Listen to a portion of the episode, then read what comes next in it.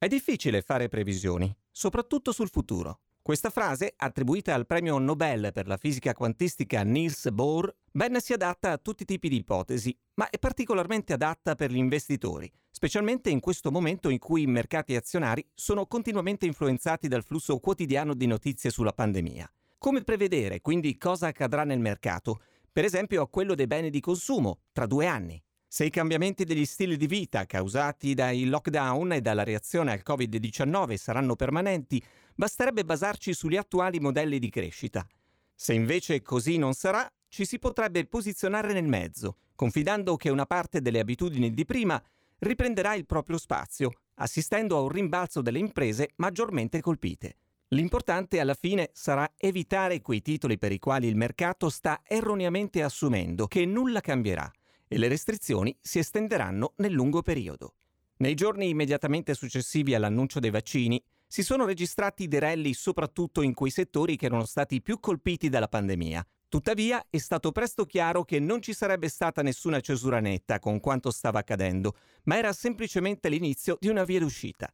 Le nuove varianti, i problemi logistici nella distribuzione dei vaccini, la durata dell'immunizzazione, le differenze tra paesi sono tutti elementi che suggeriscono che lo scenario più probabile sarà un allentamento graduale delle restrizioni, combattute d'arresto occasionali e variazioni geografiche significative.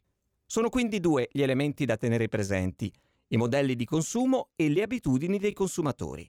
Per quanto riguarda i primi, ci aspettiamo una certa variabilità, dovuta alla situazione in continua evoluzione.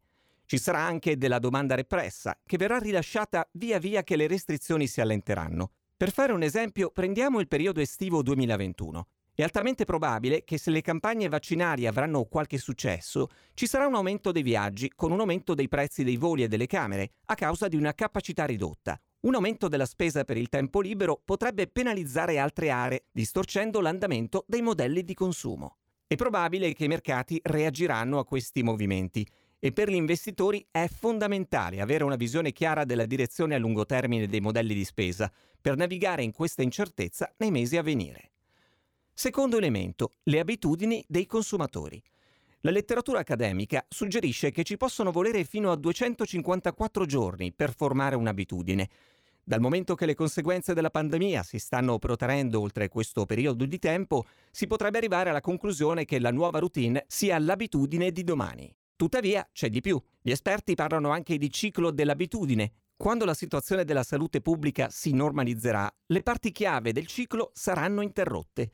Alcune delle pratiche imposte dalla pandemia, come ad esempio la didattica a distanza, avranno fine. Altra cosa, diversa dall'abitudine, sono invece le tendenze preesistenti, in particolare tendenze di digitalizzazione come l'e-commerce, le videoconferenze e i giochi online, che sono state accelerate dalla pandemia. Ci sono poi altri cambiamenti degni di nota come l'aumento dell'interesse per la salute e il benessere, la cucina fatta in casa e gli investimenti nelle abitazioni.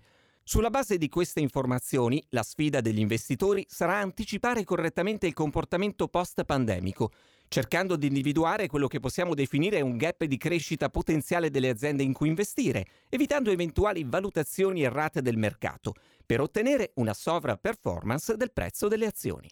Sarà cruciale identificare le società che saranno in grado di adattare il loro modello di business con un potenziale impatto positivo duraturo sulla redditività e sui ritorni.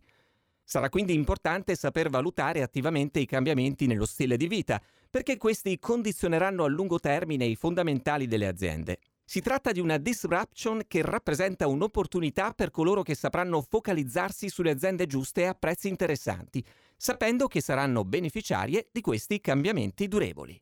Dal pezzo Quali abitudini del lockdown potrebbero durare tutta la vita di Charles Somers, Found Manager, del 4 marzo 2021.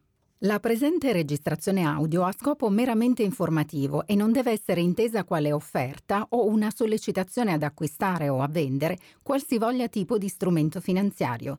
Le opinioni e i pareri contenuti nel presente documento non rappresentano necessariamente la visione aziendale formulata in altre comunicazioni, strategie o comparti di Shredders. Per maggiori informazioni si consulti il sito www.shredders.it.